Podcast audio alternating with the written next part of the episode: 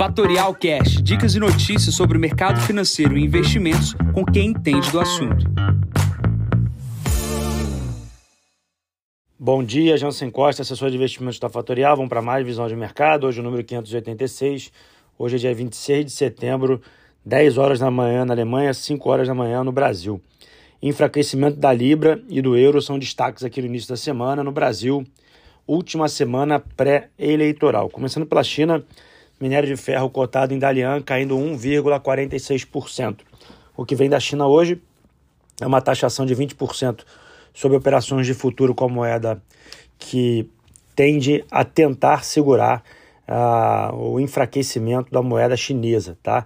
É, o governo uh, chinês busca, uh, através de, de taxação, diminuir a pressão sobre a venda da moeda, tá? dado o processo de não crescimento do país, a desvalorização da moeda ela é sensível tanto na China tanto quanto nos outros países que eu já vou comentar. Mas a China chega e tributa para evitar uma desvalorização ainda maior. Plano para a Europa, final de semana muito quente aqui por, por parte da Itália, né? Vitória de Giorgia é, Meloni.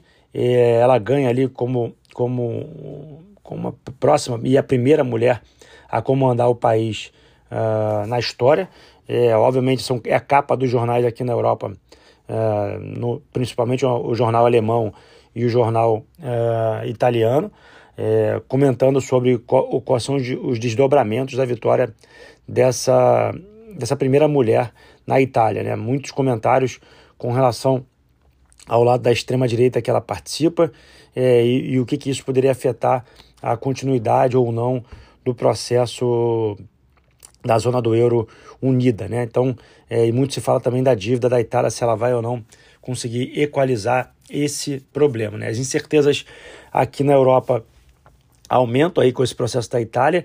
É, aqui não estou querendo dar o viés se é positivo ou negativo essa entrada é, de uma, dessa primeira mulher na Itália, mas obviamente essas incertezas forçam ainda mais a desvalorização do euro aqui na, no início da semana, junto com a desvalorização da moeda da Inglaterra. Né? O, pound fez a mínima aí frente ao dólar, o dólar se fortalecendo frente a essas moedas e a gente tem uma desvalorização do, do, das moedas e dos países através desse diferencial de juros que fica cada vez mais claro dos Estados Unidos contra os países desenvolvidos.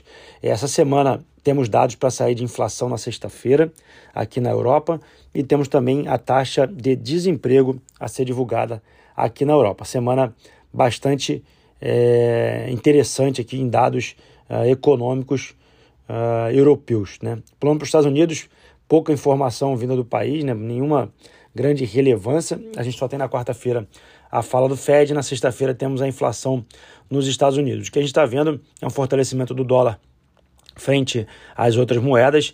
Isso vai pelo principal diferencial de juros e os Estados Unidos está mais adiantado no aperto uh, monetário. Né? Então, ou seja, o título de 10 anos agora aqui na parte da manhã bate 3,75 e os países aqui na Europa relutam ainda para chegar a 1% de taxa de juros, está muito aquém. Então, ou seja, a desvalorização acontece com as moedas aqui na Europa, o dólar se fortalece e o primeiro impacto na, no empobrecimento da Europa é na desvalorização das suas moedas.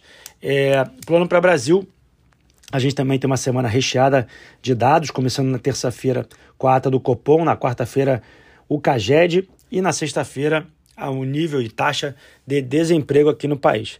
Essa semana é a última semana pré-eleitoral, obviamente é, os candidatos fazendo aí as suas últimas é, organizações, as suas últimas reuniões, as suas últimas aparições em público, buscando a votação no dia 2 de outubro, aí, que será o primeiro turno aqui no Brasil.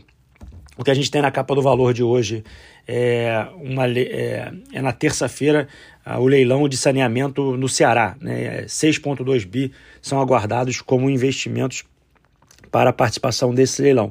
Chama atenção para todo mundo aqui, independente daquele uh, novo presidente ou a continuidade do presidente atual, a lei do marco do saneamento é, mostrou que muito dos investimentos que serão necessários para o país virão da iniciativa privada e a iniciativa privada investindo fortemente é, na linha de saneamento após o marco do saneamento. Então é muito importante essas leis de marcos aqui no Brasil para que os investimentos sejam destravados. Então, é, ponto aí para o governo atual que conseguiu soltar essa, essa lei e as privatizações vão acontecendo, os leilões também vão se seguindo.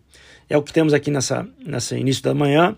Na agenda de hoje, nós temos o Boletim Focus às 8h25, horário do Brasil. Nesse momento, o S&P opera com 3.698 pontos, opera com 0,30 de queda. Na sexta-feira, 3.756 pontos nesse mesmo horário.